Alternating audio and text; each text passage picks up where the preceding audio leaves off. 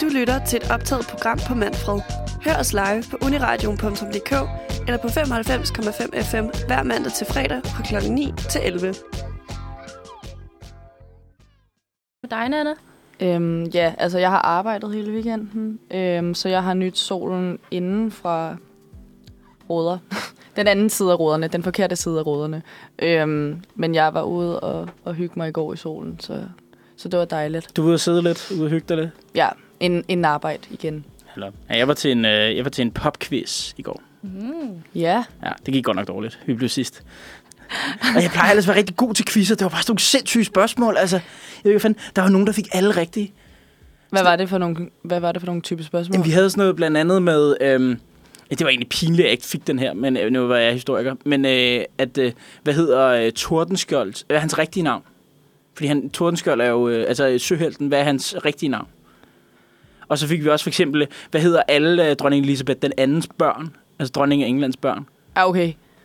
Og det var sådan dem, hvor jeg var okay med. Mm. Og så var der noget andet, hvor det bare fuckede fuldstændig op. Så skulle man nævne sådan nogle frugter. Så fik man et fucking papir med 12 frugter, man skulle gætte. Det var forfærdeligt. Okay, Der var, der var sådan noget, der hed sådan noget, øh, hvor det stod kumquats og liché, og sådan noget, hvor man så hvad fuck Nå, er en, det? lich, en litchi-frugt. En litchifrugt, ja. Ja. En litchifrugt, og øh, hvad fanden var det ellers? Gucci-bær og sådan noget. Jeg fucking skrev tranebær, så fuldstændig... Jeg, havde, jeg, havde, til- jeg sagde tranebær, men jeg havde jo heldigvis en pige på mit hold, der var ret god til det der med frugter. Mm. Så det var... Jeg kunne godt være med i boyband-sektionen. Der kunne godt være med. Men øh, fuck, jeg blev smadret. Det lyder som en bred quiz med frugter og boybands og... Der var fire kategorier. Der var al min viden. Så var der musik med en boyband-sektion. Ja, Og så var der frugter. Hvad fanden var det sidste var?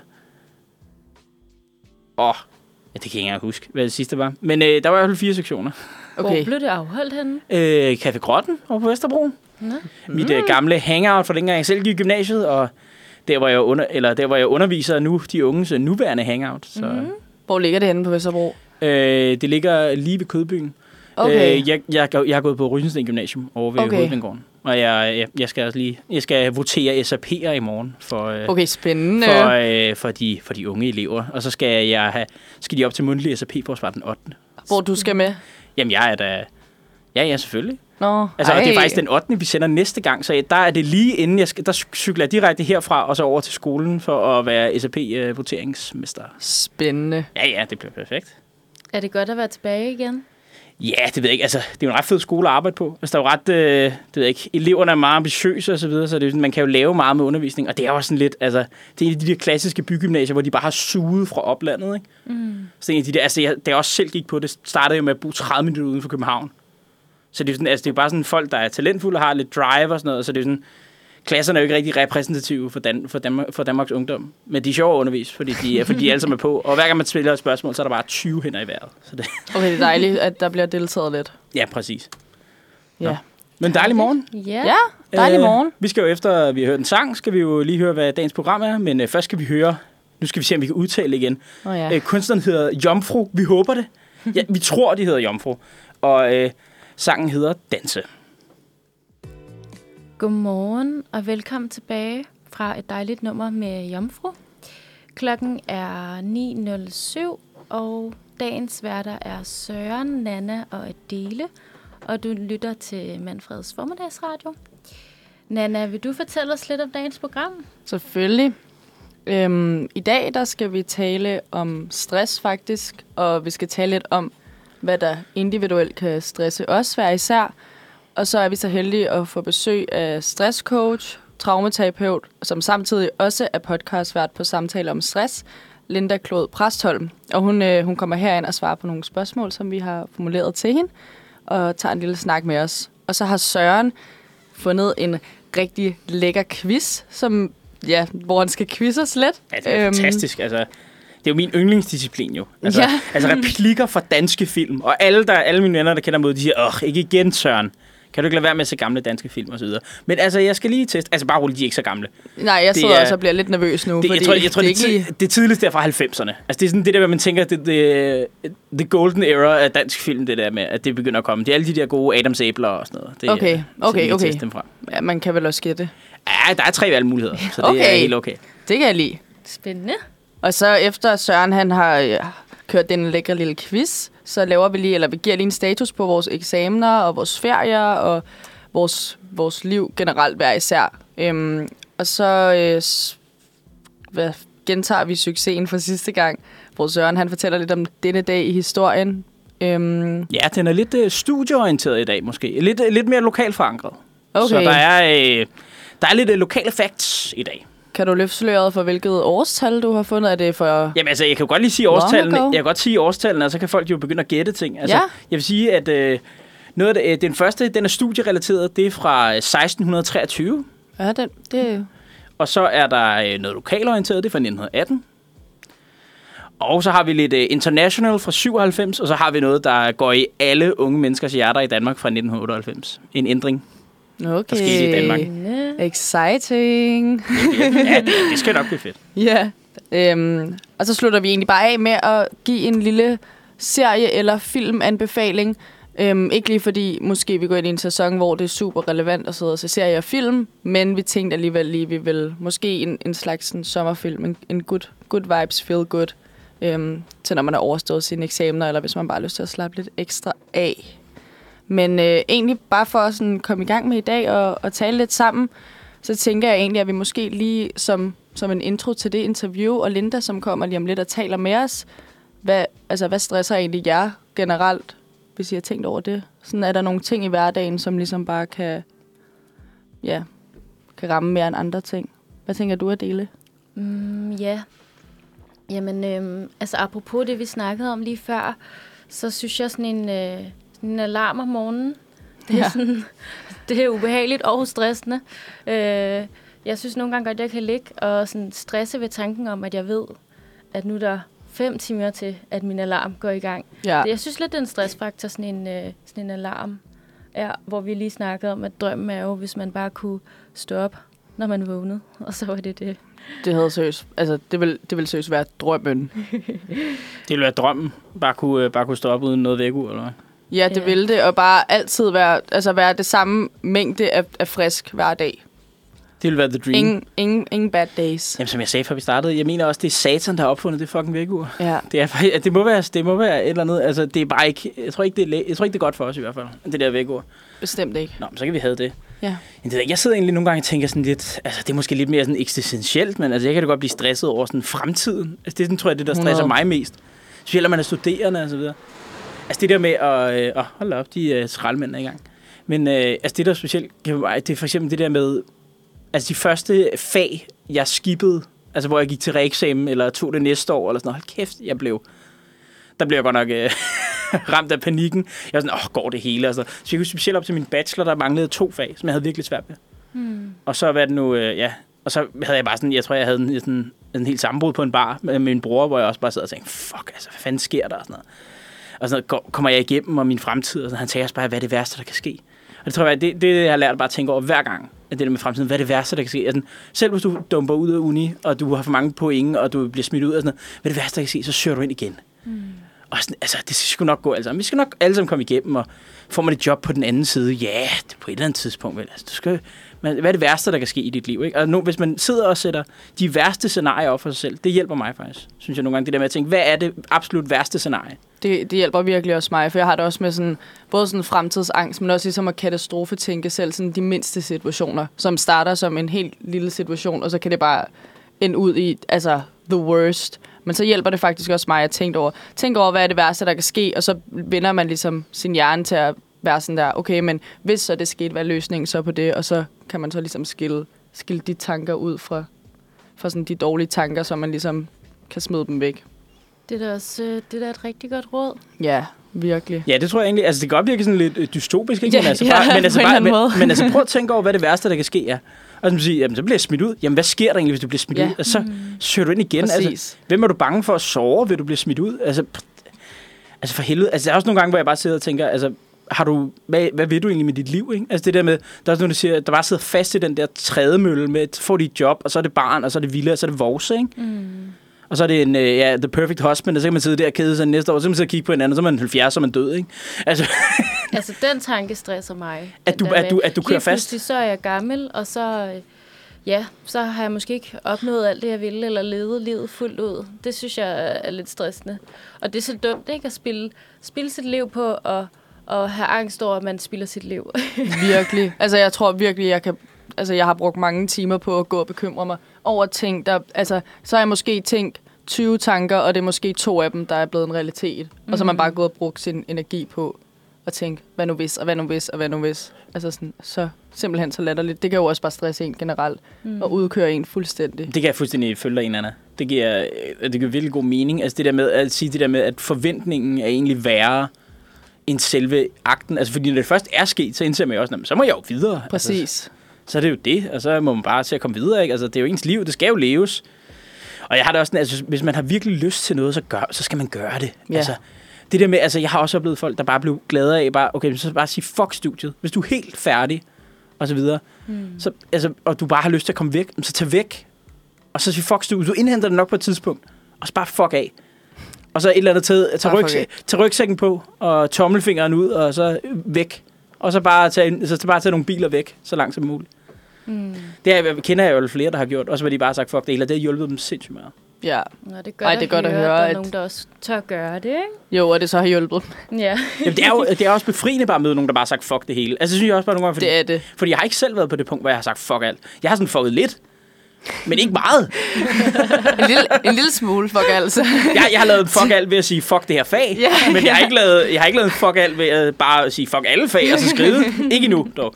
Ej, jeg tænker, jeg, har, jeg er færdig lige om lidt, så jeg gider ikke altså, Lige nu gider jeg ikke. Du holder i lidt endnu. Præcis. Men så hører man folk, der er blevet færdige. Og så, de var sådan, så er de ingen ferie. Og sådan. Jeg tænker sådan, lige nu har jeg ingen penge, men masser af tid. Og så når man er færdig, så hører man masser af penge, men ingen tid. så er det det. Ja. Men altså færdig. Men øh, vi taler meget videre, mere videre om det. Øh, Nana og Dele, det var super fedt lige at få snakket om det, men øh, vi snakker videre bagefter, inden vi får Ja. vores gæst. ja. Og nu skal vi høre Forbløffet af Neptun. Kommer her. Godmorgen. Klokken den er 18 minutter over 9. Du lytter til Uniradioen Manfred. Bedste formiddagsprogram. Dine værter er Nana, Adele og mig, Søren. Vi skal jo snakke om lidt, hvad stresser os. Jeg tror, vi skal grave lidt mere i det. Altså, jeg tror, Adele, jeg vil virkelig gerne høre om, hvad er, den der, hvad hvad er den eksistentielle frygt i at, vende, i at ende i en villa ude i Valby med, med en mand og en hund og, og tre børn? Hvad er den eksistentielle frygt ved det? Jamen altså, det lyder jo også dejligt, og det er jo nok også sådan, det ender. Men øhm, Og jeg det håber vi da. Jeg tror bare, at, øh, at jeg, er sådan, jeg er så glad for at leve, og jeg synes, der er så meget spændende, man kan lave, at jeg er så bange for at tage valg, og så gå glip af noget, som kunne have været endnu federe, end det valg, man har taget. Jeg tror lidt, det er der, den ligger. Så du lider af FOMO? Ja, måske lidt FOMO for livet. Sådan, Life så FOMO. kan være, at man flytter til et hus i Valby, men hmm, havde det været federe, hvis man har flyttet til et hus i Aarhus, eller sådan hele tiden sådan, er det nu det fedeste valg, jeg har taget, ikke? Og jeg tror, det er lidt usundt hele tiden at gå og, øh, og frygte, om man har taget det, det sjoveste valg i livet. Det tror jeg også, ja, du har helt ret i. Altså, jeg husker, at selv da jeg var på udveksling i USA, så sad jeg også derhjemme, og så de første måneder, efter tre måneder, var det lidt nederen, fordi altså, alle derhjemme var jo lige begyndt at gå til fester og så videre. Og jeg kunne ikke drikke i USA. Så det var, sådan, at det var lige da man begyndte at gå til fester og drikke. Og så sad man bare og tænkte, åh, det er det værste valg, jeg har taget i mit liv. Ej, fuck. Og alle de andre har smidt smider bare billeder op af de første gymnasiefester, og man sidder bare her, og man ja, til, til sodavandsfester, og der sker ikke en skid i weekenden og sådan noget, så kan man gå og spille fodbold og sådan noget, og bare sidde og tænke, jeg er 12 år igen, ikke? Altså, mm. ja. Så det var sådan lidt, men det lærte man jo også hurtigt, det må man lære at tænke på, altså. Altså alt det, du skal nå, det skal du nok nå. Altså det tror jeg ikke er noget problem. Og så skal man lade være med at tænke over, specielt med at sammenligne sig med andre. Sådan mm. det der med, man ved sgu heller ikke, hvad, hvad de har taget af valg. Altså hvad de har opnået. Altså jeg har ser tit de der, nogen der sidder sådan og idolizer sådan nogle Instagram-piger med 12 og øh, det fede job, det fede studiejob, og sådan noget. Så jeg, kæft, prøv at tænke, hvad de ellers har offret, ikke? Altså, som du måske ikke har offret i dit liv. Altså, Ja, det skal altså, man, altså ofte, hvis man har noget, så er der også noget, der, der mangler i den anden ende, og det er jo meget relativt i forhold til, hvad det, altså, hvad det så er. Sådan, det kan godt være, man, altså eksempelvis høj stilling og sådan noget, men så mangler du måske tid i en anden ende, altså så mangler du tid i en anden ende, og det, så kan det jo også godt være, at du get the bag, altså, men hvis man ligesom mangler, mangler tid og sådan så, altså det er jo bare også i forhold til prioriteringer, hvad man godt kan lide at, prioritere højt, tænker jeg. Jamen, jeg sidder allerede og tænker nu øh, også bare, altså venner og familie og så videre, der er begyndt at arbejde og sådan noget, sidder også bare og tænker, altså alle sammen snakker I bare om allerede sådan, at de sgu egentlig gerne på noget nedsat tid. Altså bare mm. fordi det der med, at specielt her under corona, tror jeg, der er mange, der har fået øjnene op for det der med, hold kæft, din fritid betyder meget. Ja. Mm. Er du sindssygt bare det der at have tid til dig selv og til at leve, i stedet for bare at være sådan en arbejdsrobot? Det, hold kæft, det betyder meget. Ja.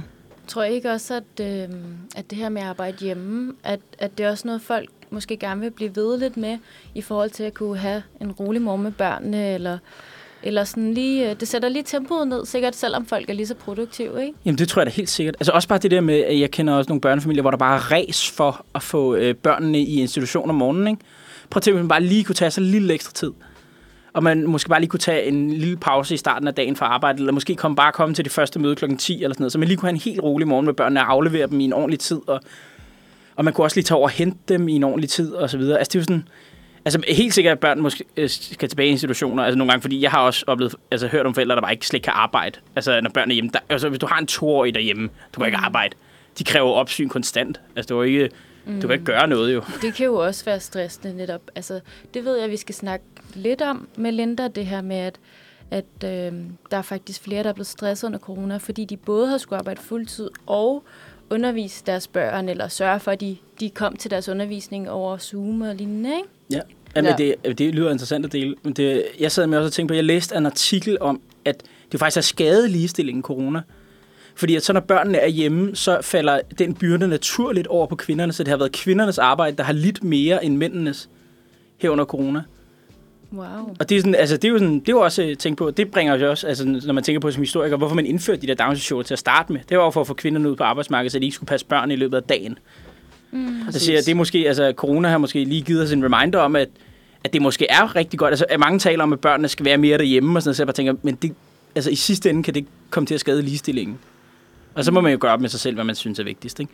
Det, jeg tror også, det må være op til den enkelte familie, men man skal i hvert fald have valget. Præcis. Der er også nogen, altså det er også blevet mere og mere moderne, vel, hvad jeg har set, også blandt mine øh, veninder og så videre, og folk jeg kender, det der med, at så de der stay-at-home moms, det, det bliver mere og mere populært, fordi der er simpelthen kvinder, der gerne vil leve meget mere med deres børn, i stedet Ja. for at gå på arbejde. Ja. Og det synes jeg, det er jo også fair at tage Ja. det valg. Det skal Ja. man da bare have lov til. Altså, så længe man selv tager valget. Altså, så længe det er noget, man selv har lyst til. Præcis, Så, så, altså, ja, så længe man selv har valgt Præcis. det, så tænker jeg, at der ikke der er noget problem. Altså, igen det der med at leve sit eget liv og vælge Præcis. og sådan noget. Altså, Ja, lige præcis. præcis. Altså, Jeg, jeg synes, det var lidt spændende, det I snakkede med øh, det her med at sammenligne sig med andre. For jeg føler også lidt, det er en generel problemstilling blandt mange unge også. Det her med, at man ikke kan lade være med at, at sammenligne sig med sine medstuderende eller venner eller folk på sociale medier. Hvad, Søren, føler du også sådan nogle gange? Ja, altså, jeg tror, jeg gjorde i starten af studiet. Altså det der, jeg, havde, jeg har jo gået på to studier. Jeg droppede ud af CBS. Jeg gik Mm. på International Shipping and Trade på CBS. ja.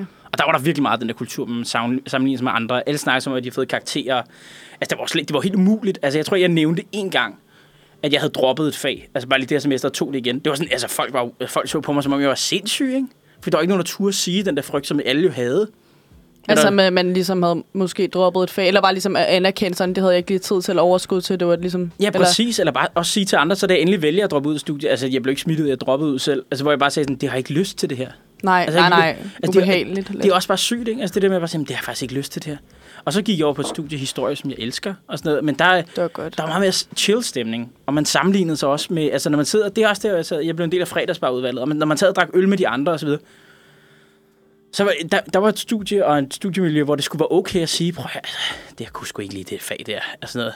Og så er det bedre end at helt droppe ud, og så bare arbejde videre, og så tage det, du kan, og så må du indhente det på et andet tidspunkt, eller tage lidt forlænget, ikke? Tage et par semestre ekstra. Det er sgu ikke. Det er sgu mange, der har gjort på historiestudiet, i hvert fald min omgang. Det tror jeg også generelt, der er mange, der lige tager et semester, ikke? Ja, alle, alle tænker, jeg skal bare igennem ikke hurtigt, ikke? og jeg skal igennem til aftalt tid og så videre, men altså, tag de der ekstra semestre. Mm. Altså, det, nyd det, og tag lidt mere afslappet. Mm. Det er i hvert fald mit råd. Det er vel også rart at sidde og tale med nogen for ens eget, altså sådan nogen for ens studie, som ligesom kan altså, enten relatere, eller så bare give en god råd, eller hjælpe en, eller være sådan, det, ej, prøv at høre, det er, det er helt okay, sådan der, jeg har stadig, Ja, præcis. Så kan du sidde der med de andre oppe i fredagsbarn og sige, hold kæft, rumteori er noget lort. Og så kan alle sige, ja, rumteori, rumteori er noget lort.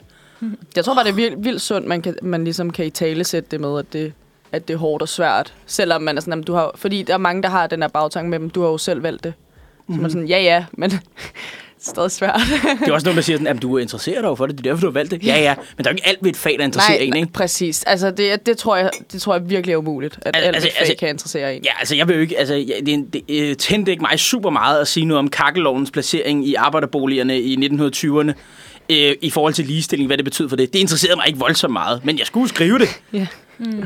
Og sådan var det jo det. Altså, Okay, Præcis. hvad med dig, Nana, på jeres studie? Kan I godt snakke om, øh, at tingene er hårdt? Ja, altså helt klart, men nu er jeg jo ligesom også den her corona-årgang, så jeg tror, det har jo ligget meget naturligt til os at tale om, øh, om at det har været svært. Og det her semester har selvfølgelig været meget hårdere og sværere end, end det allerførste, vi havde. Og det tror jeg også, det har været for alle, selvom de jo ikke er, sådan, er, er startet. Men, men vi er også gode til at, at tale om det, synes jeg, ligesom at, og sådan ytre vores mening og sådan noget. Det er vildt dejligt og meget beroligende, at folk tør ja, tale om det, synes jeg. Mm. ja, det der med at tale om sine problemer, det er du ret i, Nana. Det tror jeg er det absolut vigtigste. Altså, man skal virkelig turde dele, at man er fucked. Altså, nogle gange, hvis man føler sig fucked, så skal man dele det. Præcis. Fordi normalt, måske er man højst sandsynligt ikke lige så fucked, som man regner med. Og hvis man er helt fucked, så har man også bare brug for folk, der siger, Nå, jamen videre så. Ja, altså, så ja skal ikke lige, så meget ved. lige præcis. Altså, man har bare, ja, og ja, det er også, jeg synes også, det er fedt, når man kan dele noget med nogen, man ikke har kendt, måske sådan så langt, altså så lang tid, og ligesom få det der beroligende aspekt i det. Det virkelig, det er også endnu bedre, fordi så føler man måske ikke, at, at det er noget, folk bare, bare siger, ligesom ens mor eller far, eller ens tætte veninder, sådan, ah, Nana, sådan, lad nu være, du er så... Det, det, det. Altså, Ja, ja, selvfølgelig. det virker lidt mere real. Ja, perfekt. Ja. Jamen, det var fedt lige at dele. Ja. Øh, nu øh, skal vi have noget musik, men efter det hopper vi ind i og interviewe med vores ekspert. Nu har vi jo siddet og været lidt øh, pseudo-videnskabelige her og givet vores Ja. gode råd, som Ja. måske ikke virker for andre. det kan være, at vi er helt gale på den. Men øh, lad, os, da- lad os da se ad efter noget musik, hvor vi skal tage imod vores gæst. Og øh, nu skal vi høre Sasha Adrian øh, ja, med Birds. Og sangen hedder Birds. Velkommen tilbage fra et øh, dejligt nummer med Bagen. Vi er i gang med at interviewe øh, Linda Klod Præstholm, som er traumaterapeut og stressrådgiver. Yes. skal lige have titlerne helt Ja. korrekt. Og øhm, klokken er kvart i 10, og vi, øh, vi er midt i interviewet, og vi starter bare, hvor vi slap. Øhm, jeg kunne godt tænke mig at høre lidt om din podcast, Samtaler om stress.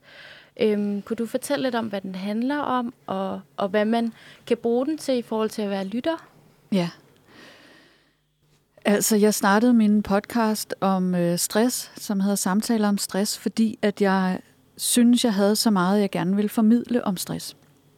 Ikke fordi, at der mangler viden om stress derude. Der er sådan set, øh, som vi lige snakkede om her i pausen, at der er simpelthen viden om stress alle steder. Øh, jeg kom selv for en baggrund, hvor jeg har mediteret øh, i 20 år, Øhm, og jeg havde selv fået råd om stress, sådan noget med husk at drikke nok vand, motionere, spis sundt, bla bla bla, øh, tænk noget positive tanker. Og jeg havde sådan fået fornemmelsen af, at stress, det var nok noget med, at åh, så render man rundt som en øh, halshugget kylling eller et eller andet, og sådan, og jeg kan ikke finde ud af det, og bla bla bla. Og, og der var jeg sådan, som sygeplejerske har jeg været vant til at, at handle rimelig hurtigt og holde hovedet koldt. Så det, det kunne jeg godt. Og det har jeg sådan set også kunnet gennem hele mit forløb, indtil jeg blev sygemeldt med stress. Så jeg var mega chokeret over, at jeg blev ramt af stress. Fordi jeg troede, det var sådan noget, men nu skal vi bare lige holde hovedet koldt, og tænke nogle positive tanker, og tage den lidt med ro, tage en dag ad gangen, sige pyt. Øh, vi havde sådan et ordsprog øh, fra, på vores arbejde, sådan, om det går nok, og sådan et eller andet, ikke? Altså, og vi sad med et kæmpe øh, komplekst IT-projekt, men det var bare sådan, jamen det går nok. Men der var jo noget i mig, der vidste, det her, det går ikke. Mm. Der, der er alt for mange ubekendte faktorer. Det jeg så fandt ud af, da jeg selv blev ramt af stress, det er, og jeg ved ikke, hvorfor jeg ikke havde fattet det som sygeplejerske, at stress er primært en fysiologisk ting. Okay. Det er noget, der sker i din krop. Det er noget, der sker i dit nervesystem, og nervesystemet aktiverer hormonsystemet, som sender stresshormoner ud i kroppen. Derfor er, har stress altid en fysisk komponent. Så du kan holde hovedet nok så koldt, hvis der er noget i dig, der ved, det her, det går fandme ikke. Øh, så er der stadig noget inde i dig, der ryster. Mm. Altså dit nervesystem er stadigvæk stressaktiveret. Sådan, øh, man taler om, at vi, vores nervesystem, autonome nervesystem, det der fungerer sig selv, det har to grene, parasympatikus og sympatikus. Så sympatikus, det er der, hvor vi er stresset. Det er ikke særlig sympatisk, men altså, det er der, hvor vi er stresset. Så nervesystemet kan blive aktiveret, når vi er stresset. Nå, men det, her, det vi kom fra, det var, hvad, hvad handler min podcast om? Mm. Den handler faktisk om alt det, jeg selv fandt ud af, da jeg blev ramt af stress, hvor jeg troede, jeg vidste noget om stress, men det vidste jeg overhovedet ikke.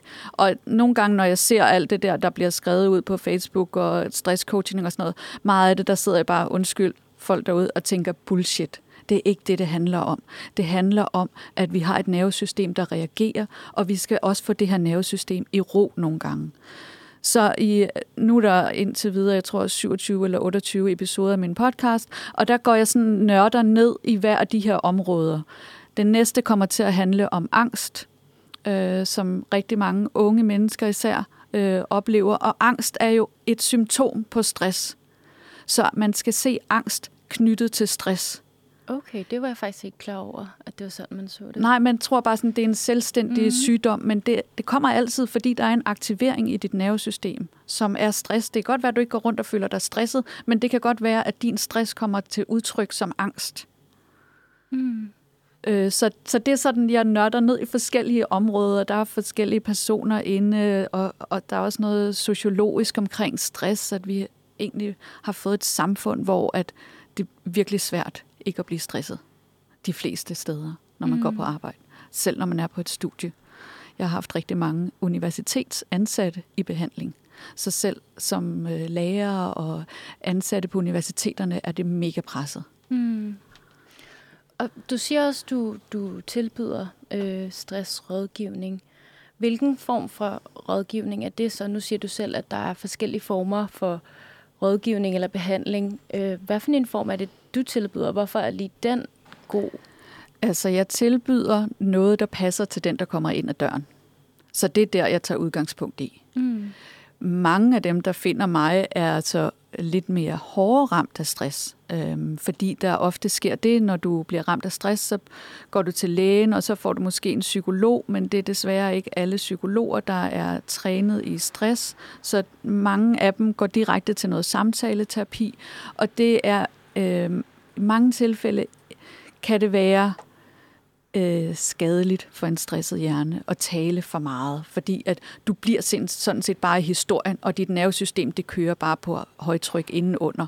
Så der, der er ikke sket noget andet, end at du har talt og blevet mere stresset. Mm. øh, så, så det, som jeg lægger vægt på, det er at finde ud af, hvordan får vi dit nervesystem i ro. Og det er jo klart, hvis ikke du er mega stresset, så er det noget, der skal til, og hvis du er meget stresset, så er det noget andet, der skal til. Og så bruger jeg den her traumaterapeutiske metode, som er en måde, man kan lære at regulere sit nervesystem. Så jeg arbejder selv øh, gerne ud for et reguleret nervesystem.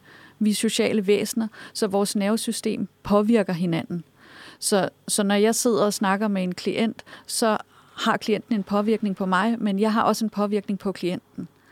Øh, og derfor så kan det også bare være rigtig godt at møde nogen, hvis man øh, der kan det her, hvis man er ramt af stress. Fordi det faktisk selve det at sidde i rum med nogen, der har et nervesystem, man kan regulere, det får ens stress til at sænke sig. Så det er sådan den metode, jeg også bruger. Og for eksempel lige omkring angst, så vil man sådan arbejde måske målrettet med den problematik, og sørge for, at den, der mærker angsten, øh, måske med tiden kan give slip på det, eller ikke blive så angstaktiveret mm. gennem det her traumehealing. Det lyder virkelig spændende det hele. Også det her med, at det måske ikke øh, er den bedste metode bare at låne en bog på biblioteket og læse den med mm. nogle råd, men det her med at mødes øh, ansigt til ansigt. Ja. Nu tager vi lige et stykke musik, og så øh, vender vi tilbage bagefter igen. Ja, Adele, og vi skal høre øh, kunstneren Blind Vej Hjem med, tit, øh, med nummeret Lad os gøre noget levende igen. Velkommen tilbage efter et dejligt nummer med Blind Vej Hjem. Klokken er omkring 5 minutter i 10, og vi har besøg af Linda Klod Præstholm, som er traumaterapeut og stressrådgiver. Og øhm, vi er ved at være sidst i vores interview. Vi har øhm, fået nogle rigtig spændende informationer om stress og hvordan man øh, forskellige kendetegn til, hvis man er stresset eller ved at blive stresset. Og øhm, nu er det jo primært studerende, der lytter med her. Så jeg tænkte på, at hvis du skal give nogle råd til studerende, som lige nu døjer med stress, hvad skulle det så være? Ja, altså det som jeg tænker, øhm, ja, hvor skal jeg starte? Men jeg vil faktisk starte med, at vi har alle sammen siddet foran vores skærm i rigtig lang tid på grund af corona. Og øh, vi er sociale væsener. Så der er faktisk rigtig meget at hente ved at komme ud og være i nærheden af mennesker og tale sammen. Fordi det, at vi bruger vores ansigtsmuskler, at vi kigger på nogen, at vi gør det, som vi lige talte om før øh, musiknummeret her, regulerer sammen, det gør rigtig meget for os. Så jeg vil egentlig sige, kom ud af computeren eller væk fra den og vær sammen med nogle mennesker. Grin, smil, kig på hinanden, kig hinanden i øjnene. Det kan gøre rigtig meget godt for os, især når vi har siddet så lang tid foran skærmen. Og så er der jo sådan noget med, øh, altså, man bliver jo aldrig færdig som studerende.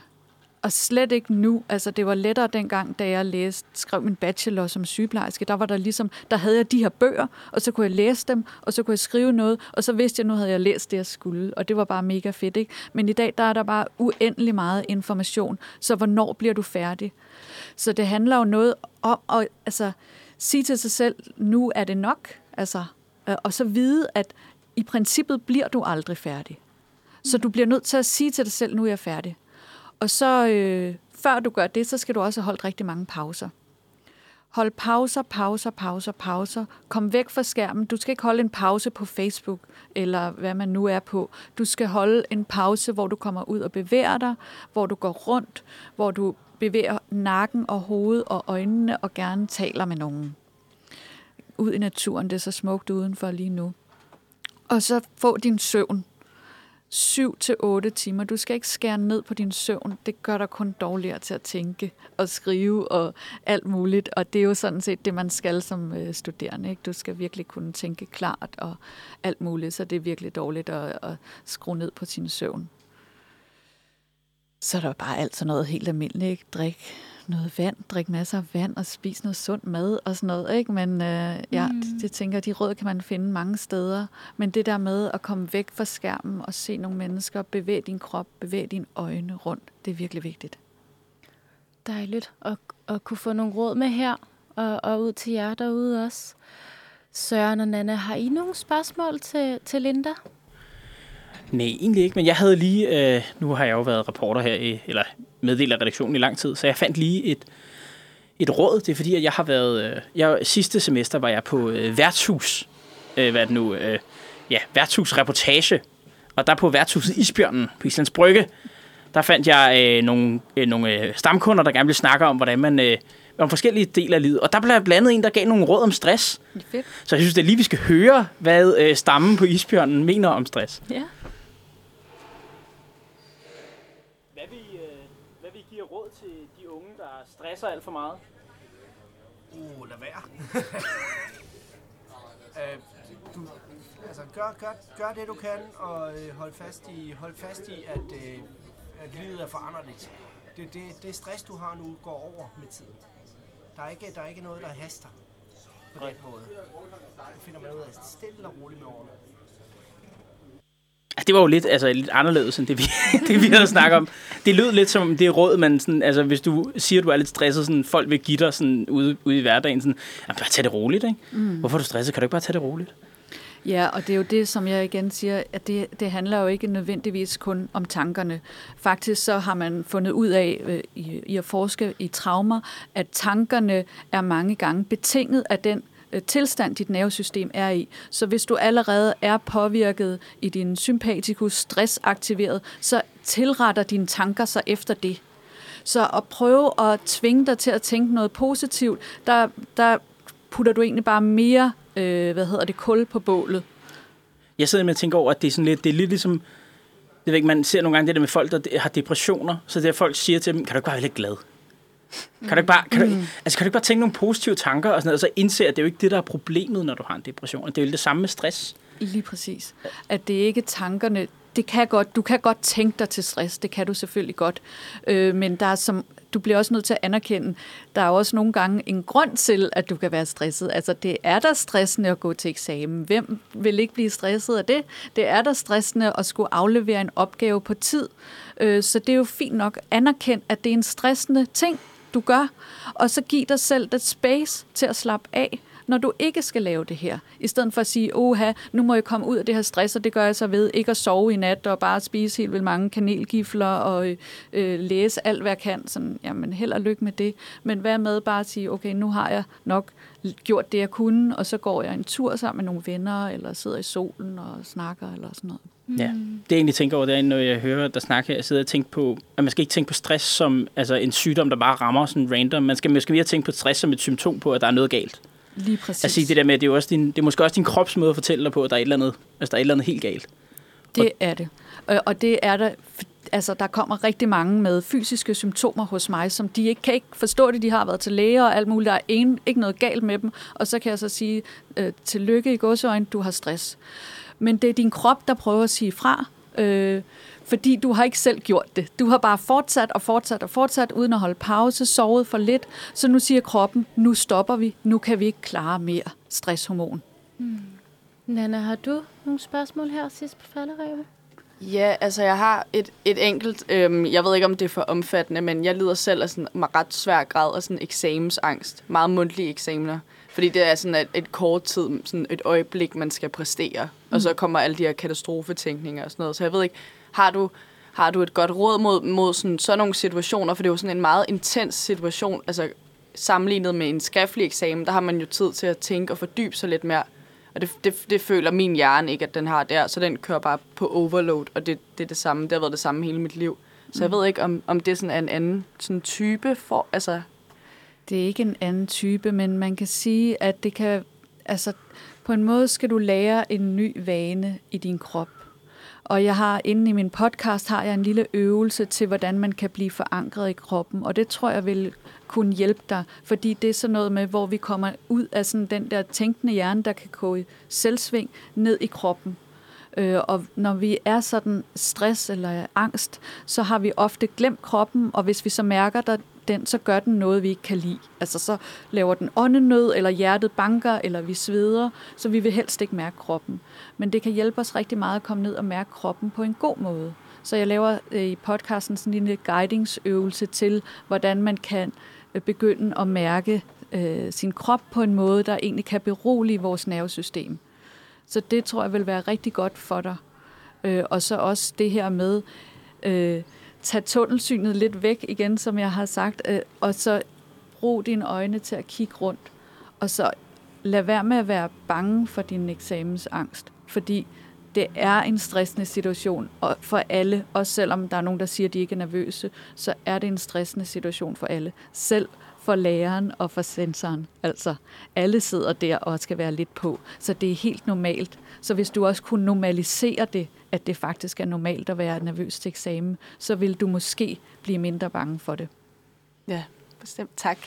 ja, tak for nogle dejlige råd, og tak for et rigtig dejligt interview. Det har været super spændende og lærerigt for os alle sammen, og det håber vi selvfølgelig også, det har været for jer derude. Så vi vil gerne sige tak for i dag, mm-hmm. og så øhm, sætter vi et stykke musik på. Ja, vi skal ja. høre øh, Favorite Lover af E.G. til Uniradioen Manfred, Uniradions formiddagsradio. Klokken den er 7 minutter over 10. Dine værter i studiet er Nana, Adele og Søren. Og vi har jo lige haft et super fedt interview om stress. Altså helt igen, jeg vil sige, øh, virkelig fedt. Altså også bare øh, øjenåbne for, øh, hvad man selv skal holde øje med i hverdagen, og egentlig når man snakker om, at du skal lade undgå at blive stresset, og nogen siger, at jeg var ikke stresset, før jeg opdagede det. Jamen, der er sgu mange tegn. Og det er, det er noget, man skal holde øje med. Ja, det var virkelig fedt interview. Og jeg synes også, hun fik... Hun var rigtig god til at få, få formidlet rigtig mange informationer på, altså sådan kort og præcist. Så jeg synes virkelig, at, og det var, det var nemt at følge med. Sådan, jeg synes virkelig, det var virkelig interessant. Yes. Så dejligt. Perfekt. Men ja, nu skal vi jo videre til noget... Oh, hold da op. At det jeg havde glemt at sende for dig. Det var simpelthen ikke med vilje. det er så i orden. Ej, jeg sagde bare, at jeg synes, det var et super godt råd, hun gav. Det her med og, og, og, og ikke have tunnelsyn på ens computerskærm hele tiden, men nogle gange lige zoome ud og kigge rundt og bevæge nakken. Bare sådan nogle små, små ting i hverdagen, man kan, man kan gøre. Bestemt. Mm. Præcis. Men øh, nu skal vi jo videre til noget andet. Ja. Vi skal jo videre til en quiz. Vi skal jo have det lidt, altså, nu skal vi have det lidt sjovt. Og jeg, jeg har jo tænkt mig, jeg er jo meget passioneret omkring danske film. Ja. Og jeg synes jo, at nu skal, I, nu skal vi jo testes, og Jeg skal nok hjælpe jer lidt, men jeg synes, det er det, jeg to, der skal komme frem til svarene her. Tak. Men jeg kan da godt... Øh, men jeg, godt øh, jeg, jeg skal nok også deltage. Ja. Øh, det er simpelthen øh, fordi, at øh, jeg forstår mig så meget på kvinder, så jeg læser meget woman. Det er jo, det er, Ja. det, hvis man gerne vil forstå sig på unge kvinder, så skal man læse woman. Det har jeg lært. Altså, man behøver ikke snakke med dem, man kan faktisk bare læse woman. Og så... Ja, og så forstår man alle livets problemer. Ja. Så derfor så har jeg fundet den her øh, filmquiz inde på Ja. woman.dk, hvor at man at der kommer simpelthen et citat. Jeg læser et citat op, og så skal vi sige, så får der tre valgmuligheder, og så skal vi sige, hvilken film det er fra. Spændende. Jamen altså, vi kan da bare komme i gang. Ja, nu kan jeg lige starte. Yes. Første citat. Der findes ikke noget, der hedder impotens. Der findes kun noget, der hedder grimme kællinger. er det fra Solkongen, Blinkende Lygter eller I Kina spiser de hunden? Åh, oh, det var svært. Hvad tænker du, Nana? Altså, jeg tænker... Jeg tænker, det er enten i Kina spiser de hund eller blinkende lygter. ja, jeg tænkte også på blinkende lygter. Det var også det første, der sådan... Ja, der, altså, jeg, jeg, kan, jeg kan ikke huske det, vil jeg indrømme. Øhm, men øh, det var det, jeg tænkte. Skal vi gå med det? Ja, lad os lige, lad os lige prøve. Ja. Vi Vi skal bare lige se, om vi får en rigtig. Se, se Blinkende Lygter. Det gør vi. Se, det er jo her, jeg kender det rigtige svar på den her, fordi at jeg har, har nemlig set Blinkende Lygter og hunden utallige gange. Ja. Jeg har aldrig set Solkongen. Og, og du har ikke hørt og, om det her. Og derfor ved jeg, at det er fra Solkongen. Mm. Fordi at det er ikke en replik i Blinkende Lygter. Eller, Jeg synes heller ikke, jeg kunne huske den. Nej, jeg Men- følte bare, at den var passende, ikke? i Den var meget- film. ja. ja. Altså, jeg set et klip fra Solkongen. Jeg tror, det er, når de sidder i terapi. Sådan siger, der er ikke noget, der hedder impotens. Der er kun noget, der hedder grimme kællinger. Hold da. Sikke en replik. Syg ting. Og Syg så kommer, ting. der, så kommer der en næste. Altså, det er ikke kun fra 90'er film, det her. Det er også... Jeg har en plan. Er det fra Terkel Knibe, Olsenbanden eller Klovn? Det er Olsmanden. Ja, ikke? Ja, det er det. Ja, ja, ja. Det er Egon. Det er Egon. The good old man. Så er der... Altså, det er grillsæson. Det er jo ikke tidspunktet, man går fra hinanden. Okay. er det fra De Grønne Slagter, Blinkende Lygter eller Adams Æbler? Uh, ej, den, det, det går nok. Det er nogle svære muligheder. Kunne det godt være måske for et grønslagter? Ja, jeg tænker lidt, du man Det skal... tror jeg også. For Men det er fordi, jeg tænker på det med grill, og så tænker jeg på det der med... jeg, jeg, er net- jeg er sådan Det er ikke 99 kød. procent sikker på, at det ikke er fra Adams, Adams æbler i hvert fald. Mm. Nej, det er, den, øh, det er for De Grønne Slagter. Det er den, hvor han står... Øh, Mads Mikkelsens karakter står og storsveder hen over grillen. Og så, og så er der øh, hvad nu, et par, der er blevet inviteret, der så er gået fra hinanden. Så er det kun kvinden, der er kommet. Og så står han og siger, ej, altså for helvede, det er jo grillsæson for helvede. Der, der går man altså ikke fra hinanden. Den er god. Men det kan I sige her til sommeren her, nu er det grillsæson. Så, Ja. så der er nogen, der kommer alene til en fest. Ej, for helvede altså. Ja. Eller hvis der er nogen, der Eller slår op vores, med dig. hvis vores kærester prøver at slå op med Ja, os. Ja, præcis. nu op. Prøv, vi går ikke fra hinanden i grillsæsonen. Er du sindssyg? Det er altså ikke nu. Nej. Nå. Nu skal jeg øh, prøve med min bedste øh, parodi på den her skuespiller. Det er sådan, jeg ved også, hvilken film det er fra. Ja. Det er en lortekat. Er det fra Kloven, Den Eneste Ene, eller Adams Æbler? Adams æbler.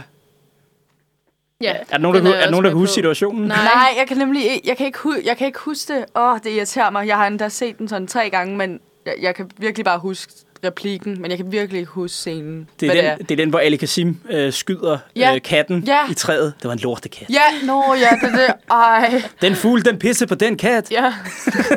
Ej. Jeg kan faktisk vildt godt, jeg kan godt huske det nu. det er rigtigt. Nå, jamen det var lige fire spørgsmål. Nu tager Ja. vi lige en lille pause, men vi er slet ikke igennem quizzen endnu. Nej. Spændende. Nu skal vi høre Ellison med I Could Be A Lover. Åh, oh, ja. Vi skal videre med vores quiz. Ja. Og I, I synes, det er gået godt. Jeg synes, I har været gode indtil videre. Altså lidt, altså jo, vi har jo gættet rigtigt med valgmuligheder, men vi har jo ikke rigtig kunne, kunne identificere scenerne. Ej, det, det er måske også, altså det der, nu snakker vi også lige om retfærdighedens rytter og sådan noget. Den der klassiske danske humorfilm, det, mm. den danske filmhumor der, det, Det kan noget. det kan noget, ja, men I har måske ikke, lige, I har måske ikke set lige så mange af filmene. Men det, er- det, altså, jeg vil sige, det er et gensyn. Altså, jeg har set mange af dem her under corona igen. Der er altså virkelig nogle... I Kina spiser hunden, tror jeg stadig er min favorit. Den har jeg faktisk aldrig set. Det, det jeg føler, den skal jeg altså lige se. Ja. Ja. Det er, hvor han har myrdet sin kone, og så, eller sin kæreste, og så, øh, hvor, øh, hvor ligger hun henne? Han? Ja, i stuen. Og i køkkenet. Ej. I stuen. Og i køkkenet, ja. det, er, det er en af de bedste replikker. Nå, vi skal videre til endnu en fantastisk dansk film. Og den, synes jeg, altså som kvinder, der læser Woman, så burde de kunne den her. Okay. Ja. Bare ærgerligt, Sonny Boy. Det er fra den der... Øh, Er det fra Kærlighed første hik, En frygtelig kvinde eller Den eneste ene? den eneste ene. Ja, det er det. Ej, det er altså også en god replik. Det hvor hun står og afviser Sonny. Ja, præcis. Ja. Bare ærgerligt, Sonny Boy. Andrea, er det, er det dig? Nej, det er min mand. Det kan man godt hedde, når man er fra Italien. Det kan man faktisk godt. Ja. Man kan faktisk også... Ja, men altså... Jeg kender nogen, der... Okay, ja. Nå, så, er der en, så er der endnu et Mads Mikkelsen citat. Du skal ikke sige et ondt ord om mine frikadeller. Er det fra Blå Mænd, De Grønne Slagter eller Blinkende Lygter? Hmm. Mads Mikkelsen er ikke med i Blå Mænd. Nej, så er du allerede ude. Det, Ja. der Ja. hjælper det lidt der. Ja. Så må det være blinkende lygter. Eller hvad? Hvad, hvad var det? Hvad? Prøv at tænke dig om, hvad, hvad, hvad, er det, han, hvad er det, han siger? Jeg Du skal ikke sige et ondt ord om mine frikadeller. øh, tænker et grønt slagter. Nå, okay. Jeg tænker også, det er fra De Grønne Slagter. Der, der er så mange, hvorfor er der så mange kødreplikker? Ja, ja, det er jo woman jo. De kan, de kan lide deres kød. Men øh, det er, fordi Ole, altså Ole Testrup svarer efter det her. Hold da kæft, mand. De er fandme så seje, at man kan blæse dem op og give dem til børnene som ballonger. ja. Arnes, Arnes leverpostej er usælgelig. Den smager af skridtsved. Oh my God. Altså, jeg er fan af Ole Testrup i alle roller. Altså, det er simpelthen... Mm. Jeg har også en, en dag, hvis vi skal se ud til Adams Æbler, så har man en, en, en teori om, at han spiller djævlen i den film. Han, øh, når han er læge, at han spiller djævlen. Den handler om Gud og tro og så videre. Mm. Ja. Nå, hvem skal man røvpule for at få en croissant og en latte? Er det fra Springfarlig Bombe, I Kina spiser de hunde, eller Elsker dig for evigt? Hvad siger du, Nana? Den synes, den synes jeg var svær. Jeg ved det ikke. Hvem skal man Altså, altså, jeg- for at få en croissant og en latte? Jeg er ikke lige, jeg er ikke, altså ikke den, der har set allerflest danske film, så der er mange af filmene, jeg slet ikke har set. Så jeg ved, jeg har virkelig... Men jeg føler, altså, jeg kan godt sådan lidt relatere til replikkerne, men jeg har absolut ingen idé om, hvor jeg har hørt det.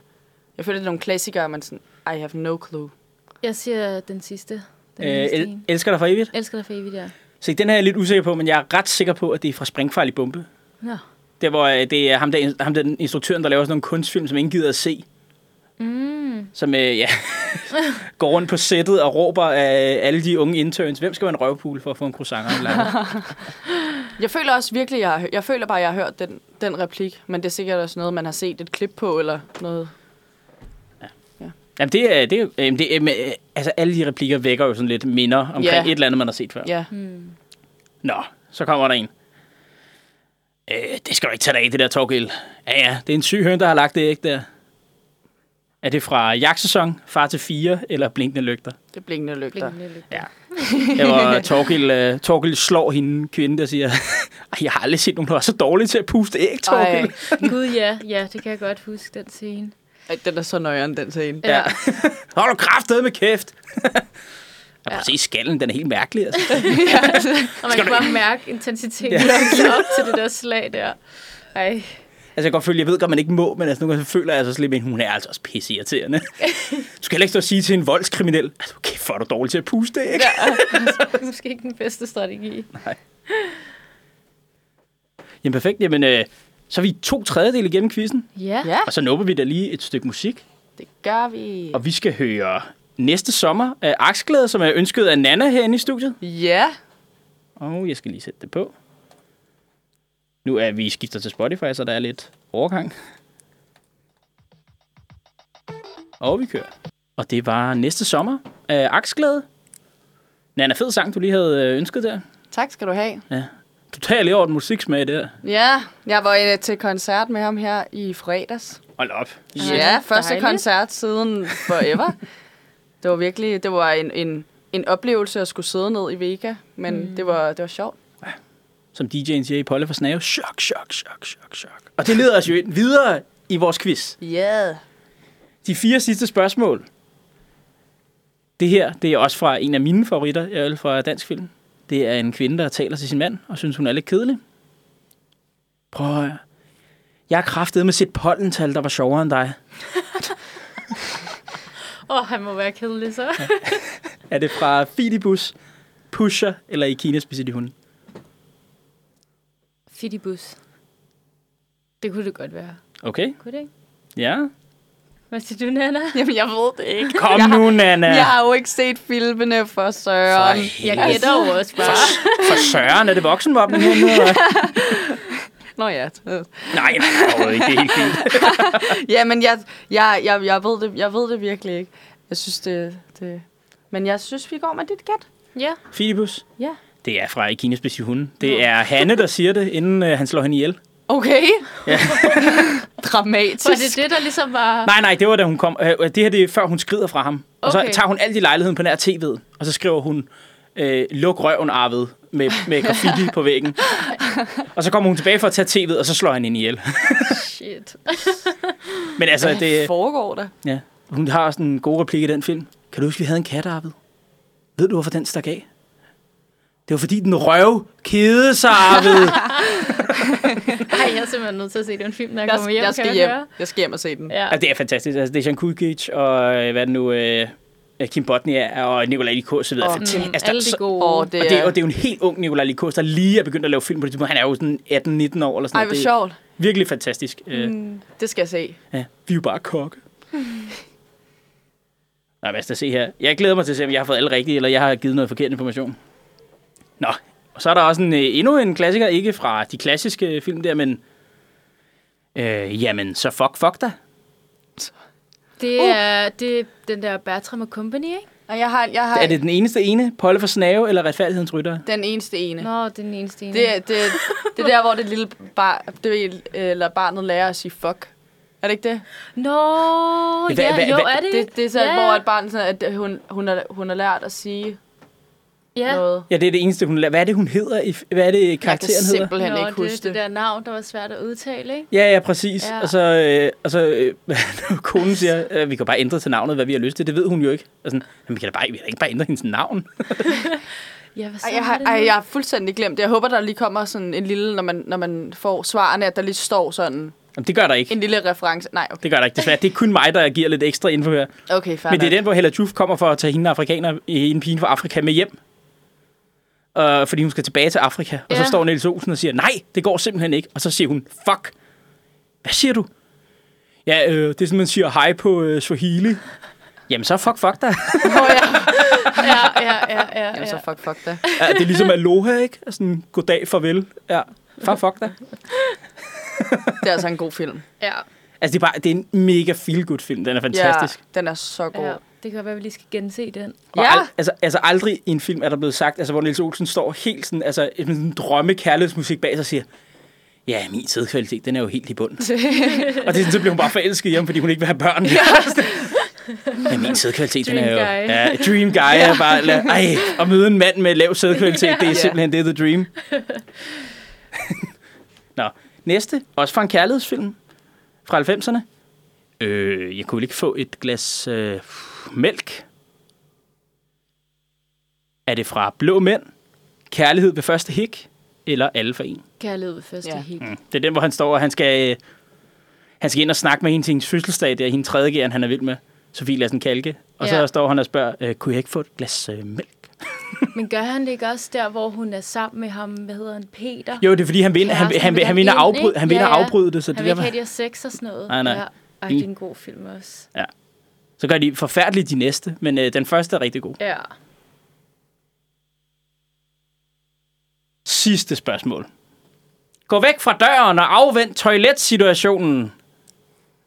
Er det fra Clown the Movie, Italiensk for begyndere eller Mænd og høns? Øh, Okay. ja, ja, det ved jeg så. Hvad siger du, Nana? Mm, Jeg ved, jeg har set Clown the Movie, men jeg føler ikke, eller jeg synes ikke, at jeg kan, kan genkende det. Men jeg ved det ikke. Jeg ved, jeg ved det faktisk virkelig ikke. Øhm, Jeg føler bare heller ikke, det er fra italiensk for begyndere. altså, kan det være fra Mænd og Høns? Jeg har ikke set den. Nej, det er heller ikke. Skal vi gå med den? så? Ja, vi går, vi går Ja. med den. Det er også Mænd og høns. Ja! det er- Altså, i de der, af de der film, der er lavet med den der form for humor, så er Mænd og høns den absolut mærkeligste. Altså, under, altså sådan mærkeligt, hvor man tænker, hmm, Altså, sådan, eller- hvor at, at der skal du virkelig, altså din, din sorte humor skal være på et ekstremt højt plan før, fordi ellers så falder den fuldstændig igennem. Altså, den, den skal være på et endnu højere plan end retfærdighedens rytter. Altså, den er så super mærkelig, den film. Mm. Jeg skulle, springer jeg lige over, tror jeg. jeg skulle også se den to gange, før jeg sådan rigtig synes, den var sjov. Okay, du skulle lige, gøre det. Du skulle lige forberede dig på... ja, præcis. Nå, skal vi se, om jeg har fyldt jer med lort? Ja, Det har jeg ikke. 12 rigtige. ud, ud af af, 12. Ud af 12. 12. Nå, ej, sindssygt. Havde vi det? Havde vi alle rigtige? Ja, ja. Altså Nå, efter jeg havde rettet. stærkt. Ah, umuligt, umuligt. Lad os sige det, lad os sige det. Umuligt. Nå, men det var ligesom mit øh, indspark til i dag. Ja. Håber, I kunne lide det. Fed Det quiz. kunne vi. Fantastisk. Og øh, så hopper vi videre til det næste i dagens program, men vi skal faktisk lige have et stykke musik, og vi skal høre en klassiker til sommerfesterne. Når man danser ude på stranden, bare tær. Vi skal høre Dancing in the Moonlight af Toploader. Så velkommen tilbage. Klokken den er 10.33, og du lytter til Manfreds formiddagsradio med Søren og Nana og Adele. Og vi har lige hørt en rigtig, rigtig lækker sommersang, der ligesom bare altid, den gør i hvert fald altid mig glad, den her sang. Og jeg tror, man, altså man kan altid høre den til alle lejligheder. Øhm, men jeg tænker egentlig, vi kan tale lidt om sådan, altså hvad er jeres status egentlig på sådan eksamener og ferie, fordi de fleste, eller mange unistuderende har i hvert fald en meget lang ferie. Jeg har personligt selv to måneders ferie, og det synes jeg virkelig er altså lang tid. Sådan, det er lang tid. Hvad skal jeg, hvad skal jeg lave for? man, men det er så jo ikke noget... Eller, man kan godt, men man holder nok. Jeg kan godt, du siger det, fordi det er sådan lidt, ja, man kan jo godt, men kan du ikke bare sige, at det gør man ikke? Det gør man ikke. Så det gør man ikke, men jeg ved jo ikke, altså hvis man har lyst, så må man jo gerne. men, men altså, hvad, hvad, hvad, hvad tænker I egentlig om at have så lang ferie? Sådan, hvad, hvad, bruger, hvad bruger I den på, og hvornår har I eksamener, og hvordan foregår det? Og... Yes. Det ved jeg, jeg har jo sidste eksamen øh, den, fra den 11. til den 14. i sociologi. Så det er den sidste, jeg mangler her, det her. Og så skal jeg selv være, som sagt, øh, eksamenssensor ude på Rysensteen Gymnasium. Den 8. For at øh, være, være nu øh, bedømme deres SAP'er, når de skal ind og forsvare dem. Det er jo noget helt nyt. For at forhindre, at de snyder. Ja. Altså, det er noget nyt, at de skal forsvare dem. ja, altså de skal op mundtligt og forsvare deres SAP'er. Mm. Jeg vil ønske, at jeg skulle op mundtligt og forsvare min SAP kontra, altså, og så bare køle AT så langt væk, altså på røv Jamen, det er, tror jeg også, alle er glade for, ja. At man har. Det er jo ligesom, Føj. altså forsvaret kommer op, og det handler jo om deres metodevalg, og det er jo det AT handlede om. Præcis. Så det er jo alt det der med, at man har egentlig bare krøllet AT-eksamen ind i, øh, ind i SP, og det giver bare så meget mere mening, Ja. fordi at når de skulle snakke metodevalg på sådan noget, altså hvor de sagde sådan, når man skal ikke aflevere en opgave, du skal egentlig bare lave en synopse i AT, og så skal du aflevere den, skal du snakke om din metodevalg. Nå, men, det, er ikke, men det er jo enklere at snakke om en stor opgave, du har lavet, og så snakke om dit metodevalg. Du har virkelig siddet og fordybet dig i lige præcis de emner, så er det jo så relevant at skulle ind og, fors- og, altså at forsvare det. Så Præcis, men altså, færdig de får lov til at forsvare. Altså, på historie, der skal vi jo ikke og forsvare kandidaten. Nej, det skal vi heller ikke på film og medie. Det, jeg synes, det er, jeg synes, det, er det, det, er det, det, er det, det, det skrækkeligste. Altså, jeg har haft to mundtlige eksamener på historie i løbet af min tid, og det er bare, fordi de er dyre. Mm. Men altså, det der med, at jeg tænker, at jeg skal aflevere min kandidat, og så skal jeg bare vente på øh, nettet, for at se, om jeg har bestået. Eller for at se, hvor god karakter jeg har fået. Altså, det, hold kæft, det er nervepirrende. Også det her med, så har du afleveret dit speciale, så får du din karakter, og så får du dit øh, bevis over e-boks, og så var det det. Ja, så er du ude. færdiguddannet. Der er ikke nogen sådan ceremoni eller reception eller noget. Nej, altså mine forældre havde også sagt, "Nå, men så kan vi jo ikke engang stå med flag og sådan noget. Nej, Ja. det kan I ikke. Altså, så må vi finde en dag, hvor, jeg, øh, hvor jeg løber ud af en dør, og så, og så, fa- på kura. og så, og så, fa- Ja. og så faker vi det. Jeg leger et mødelokale, Ja, ja. og så faker vi det der. Det må, være min, det må være min løsning, jeg laver til min familie. Ja, og så man lige får det obligatoriske billede sådan foran uni med lidt blomster eller, Ja, det er eller rigtigt. noget. Ikke? Jo, præcis. Ja, Sammen Ligesom den følelse, man havde, for, altså, da man var færdig med gym. Ja, Jo, præcis. altså også, jeg, ja. Men jeg, jeg har også læst nogle artikler omkring det, at de har, at de har talt om, eller der, er- der er nogen, der har fortalt ud på, sådan, det er meget de humanistiske uddannelser, hvor man ligesom ikke skal op og forsvare, og så er det bare den her med, at du bare får en, en Mm. karakter, og så er det bare det, sådan, det falder bare til jorden på en eller anden måde. Det er bare så ærgerligt, når man har brugt så lang tid på det, fordi Det er også bare typisk, at de sparer ud på de Jeps. humanistiske uddannelser. Ja, Altså. jeg synes egentlig, det er ærgerligt. Det, har jeg, det kan vi snakke om en helt anden dag. Det Ja. er godt nok... Øh, Det er et stort emne. det er godt nok lidt... Altså, det, jeg synes altid, der er så meget humanisme-bashing, som om der ikke er noget, som om der ikke er brug for det. Mm. Jeg siger bare, hold kæft, mand. Prøv at tænke, altså, alt sådan noget, når man skal snakke sådan noget med AI og sådan noget, når det kommer, så har du også brug for filosofer. Altså, du har brug for at tænke over, hvad der egentlig er og menneskeligt. Spørg, Og, Ja, og big data. Du har brug for folk, der kan læse store mængder data om mennesker. Hvem kan det? Det kan humanister. Så sådan, der er virkelig brug for os. ja, men præcis. Og jeg tror bare... tror bare ikke. Og jeg tror bare, det er også bare levet ud i arbejdsmarkedet, fordi at, altså, man ved jo, at folk hyrer folk, der ligner en selv. Altså, det er jo et problem på arbejdsmarkedet, at folk hyrer, ja, altså folk der har samme uddannelse som dem selv. Og det gør jo bare, at man får meget ensidige øh, pligtproblemer, og humanister er der ingen, der tænker på, for der er ikke nogen, der tænker, Nå, men det her, øh, det kan vi da ikke løse problemer. Og mange gange, når jeg hører folk forklare deres problemer ude i virksomheder, og sådan noget, når de sidder og arbejder, vi vil godt gøre det, jeg siger bare, jamen har I ikke nogen humanister ansat? Altså har I ikke noget, altså der kunne, kunne give et helt nyt blik på det her. Altså I sidder kun og tænker i tal og, og ark og så videre, effektivitet og sådan noget, men der er jo ikke nogen, der spørger, de stiller de menneskelige spørgsmål, eller noget af den stil. Altså, der er også, altså, når man sidder og tænker, når folk laver marketingskampagner, der er så mange marketingskampagner, jeg sidder bare, når folk har sagt, at det var forkert, ikke? Altså for eksempel, hvad er det nu, øh, i USA, øh, der var en Fanta-reklame, kan jeg huske, da jeg var derovre, hvor det var en Fanta, hvor de sagde, uh, we celebrate our glorious heritage, og sådan noget, og siger den, uh, Fanta uh, was invented before World War II, og sådan noget. Så er der bare ikke nogen, der har fortalt dem, at, uh, hvorfor Fanta blev opfundet. Og den er opfundet i Nazi-Tyskland, fordi at USA stoppede med at importere cola-essens til, uh, altså blokeret i Tyskland, så derfor opfandt Tyskland Fanta. Okay. Nazi-Tyskland. Så det er sådan, uh, we celebrate our glorious heritage. Ja, Ja, der var nok en historiker, du kunne fortælle dig, at det, det skal I ikke sige. ja, og, og ja, præcis. Hvordan, altså, nogle gange tænker man sådan lidt, hvordan kan, kan det her gå, gå igennem så mange mennesker, og der er ingen, der siger stop. Altså, sådan, der er ingen, der er sådan, måske du lige skulle overveje det her, eller noget i den du Nej, men det er jo det, og så er det jo også herhjemme, altså det der med, altså jeg sidder og tænker på reklamer, men også bare virksomheder, der henvender sig til andre markeder, for eksempel Tyskland og sådan noget. Altså, altså en historiker, i hvert fald min vinkel, kan sagtens give dig nogle nye info til det der med, hvordan man kan påvirke det, eller hvordan du skal agere og så videre, fordi mm. vi har jo styr på, hvordan nationer er opbygget, og hvordan de er, og hvordan de agerer, og deres væremåder og sådan noget. Så det synes jeg, ja, det er, men undervurderer humanister. Nå, så blev vi givet for eksamen til, Ja. at, til at argumentere for vores egen uddannelse. Kæmpe emne. Er vi egentlig alle tre humanister? Ja, det Hold op. vi. Jamen, så, Så er vi også meget farvet her. Ja, vi er meget farvede. Ja. Der er nogle, Så objektive. Ja. Yeah. Øh, vi kan invitere en i en studio, som læser. skal noget øh, erhvervsøkonomi ind, eller sådan noget. Så bas stemme. Nå. Ja, perfekt. Jamen, det var øh, grineren. Mm. Lige for det, lige for det kørt. Nu øh, skifter vi lige lidt tempo. Fordi at... Øh, nu skal vi have noget musik, og jeg synes, vi skal have, vi skal have en banger. Den der, Ja. det er, det er bangeren. Ja, altså fordi jeg, jeg er kommet i dansehumør. Jeg er kommet i sommerhumør, skal jeg nok sige. Altså, jeg er klar til pina coladas og sidde på stranden. Og ja, jeg drømmer nok også lidt væk til Sunny Beach og så videre i Bulgarien. Altså, hvis der er nogen, der har været der, det kan godt være, Det har Det- jeg. Ja, og det har jeg nemlig også, og det er en... Man kan godt, man kan godt tale om, at ja, det er en farse, og det er en kliché, og, sådan noget, og det er virkelig bunderøvsk, men altså, hold kæft, hvor er det også sjovt. yeah. Altså, det er jo det der, hvis man... Altså, folk, der basher den glade viking i øh, Bulgarien, er fordi de aldrig har været der. altså, det er jo bare... Man kan bare slå hjernen fra og være altså, så hik, som man overhovedet kan være, og så bare danse med, sammen med 2.000 andre mennesker, mens der er, er hver halve time er nogen, der siger over radioen, This is the happy viking. The only place where you're allowed to dance naked on the bar, bar, bar. Nå, men øh, nok om det. Nu skal vi høre Don't You Worry Child af Swedish House Mafia. Dejligt nummer. Yep. Jamen, det er, jeg er en stor Swedish House Mafia-fan. Også Avicii-fan. Det er altså, altså, jeg kan huske, der, da jeg var i Sunny Beach de år der, og Golden Sands i Bulgarien, at der kom jo en ny Avicii-hit hvert år. Mm. Det startede med Levels, og så kom, Åh, hey, Bro- og så kom Hey Brother næste år. Og så kan jeg ikke huske, og så kom der en, en ny en til tredje år, men det er sådan... Wake Me Up. Jeg havde Ja, ja det, det, var Wake Me Up, det var Wake Me Up, der Ja. kom, ja. Det var i 13, tror jeg, mm. det, er. det er Wake Me Up, der kom i 13, ja. Nå, men nok om det. Altså, vi skal, vi, jeg tror, vi er allerede gang. Altså, vi kommer nok til at have en sommerparty-dag. Det kan være, det er lavet næste uge. Ja, Ja. Hvem ved? Hvem ved, det er jo, hvem ved, om det er os, der sender i næste uge? Det er det nok. Eller hvem, det, hvem der nu hopper på.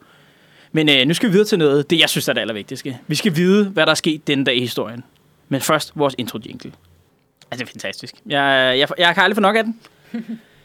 Nå, men der er jo sket lidt. øh, Jeg teasede jo lidt i begyndelsen af programmet, hvad der er sket, men øh, nu skal vi høre. Vi tager den i kronologisk rækkefølge. Og vi starter med noget, der ligger rigtig tæt her på Uniradions studier, at det er i 1623, at kollegiet Regensen over ved Rundetårn åbner for de første studerende. Spændende. Så jeg siger, mangel på kollegieplads videre, det er stadig, og det er stadig i brug i dag. Det er, jo- Nå. altså Regensen, de, de kører, der er stadig studerende, der bor der. okay, fedt. Det er også en vild lokation, ikke? Jo, Rundetårn? Hvor bor du? Øh, øh, Rundetårn. Ja, Rundetårn, ja. Altså, det er, det er for sygt. Prøv at tænke på, at, altså, ja, det er ikke vanvittigt. Jeg kan ikke huske, hvad det er, men der er vist nogle krav og sådan noget. Men jeg tror, det kun de tager kandidatstuderende, for eksempel nu. Nå, okay. Og sådan, jeg tror kun, det er folk, der er på kandidaten. Der, altså, man skal have studeret et stykke tid, før man kan, før man kan bo på Regensen. Mm. Der er vel også så ventelister og sådan noget, som der er til mange andre. Ja, ja, 100 Altså, jeg sidder jo, jeg tænker, det er en af de der, hvor man slet ikke overvejer at ansøge. Ja, ja, det er sådan, da jeg, mor, du skulle have gjort det, da jeg blev født. Ja. Beklager. Det er. Don't Ja. ja. worry. Ja, du skulle bare regne med, øh, hvad jeg gerne ville studere, da jeg blev født, og så kan du måske skrive mig Ja. op. Så noget andet, at øh, lige i slutningen af Første Verdenskrig, at det er Nørreport åbner i 1918. Nå, Altså station, bare Nørreport station. Ja, Nørreport station ja, åbner i 1918. denne dag i dag, Denne dag i dag, i ja. 1918. I 1918, Det er ja. et sjovt. sted, egentlig. Nørreport. Ja, det synes jeg bare. Synes du det? Er, er, du, er du fra landet, eller hvad?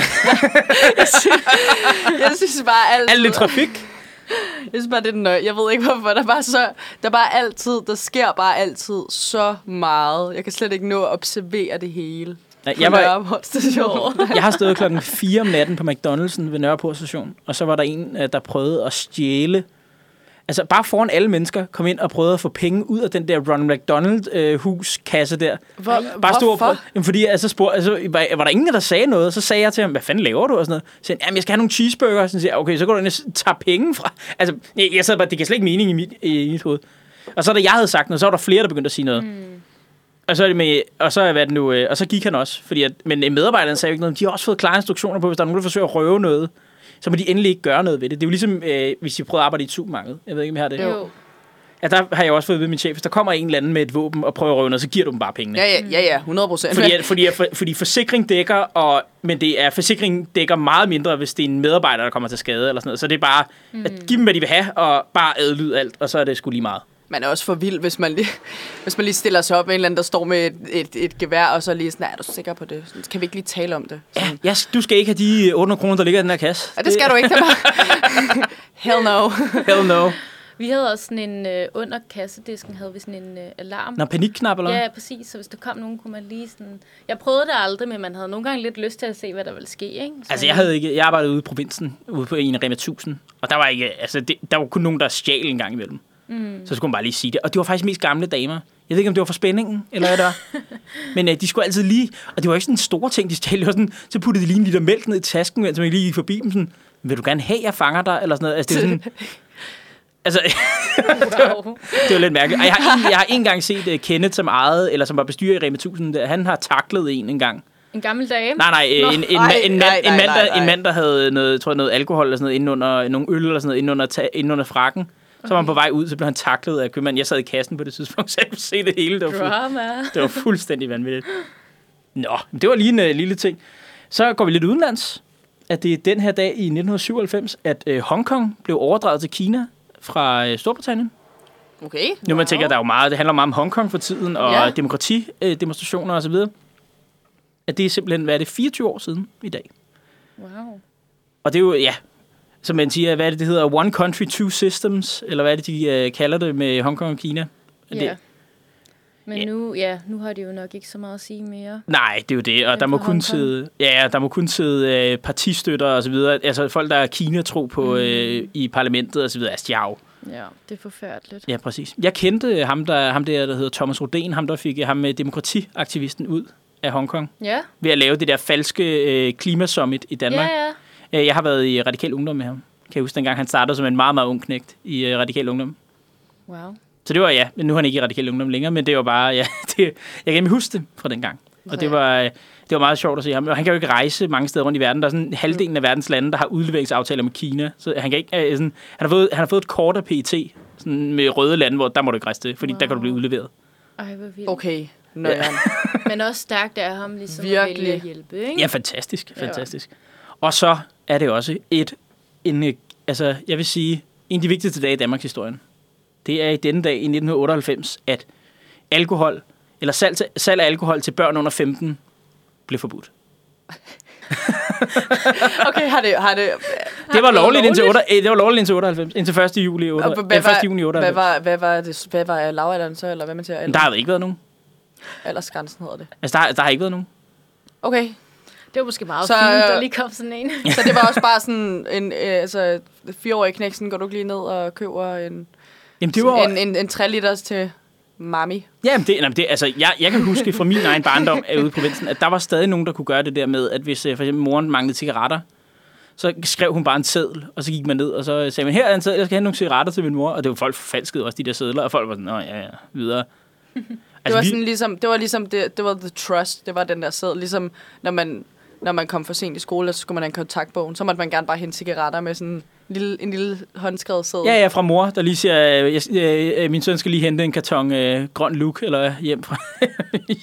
hjem. Det, er altså, ikke- det var nogle andre tider, ikke? Jo, jo, jo. Altså, jeg kan også huske, jeg sad, jeg sad jo også i kassen i Rema 1000, og der var jo ikke nogen, altså det var kun gymnasieelever og folkeskoleelever, der kunne sidde derude, fordi der var ikke andre, andet arbejdskraft.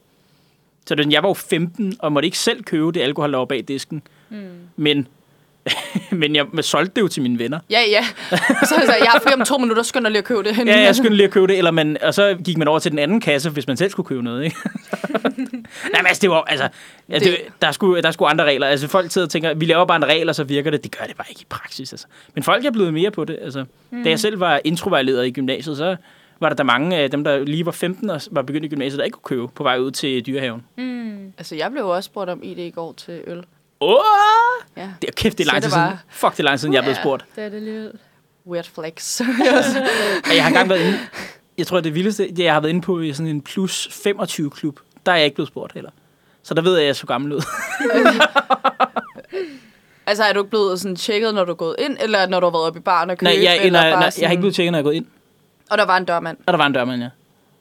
Det er ret vildt. Altså, så er man sådan der, okay. Ja. I USA har de jo den der, hvis, det ligner du, hvis du ligner du er under 50, så tjekker vi dit ID. Det står jo i Walmart for eksempel.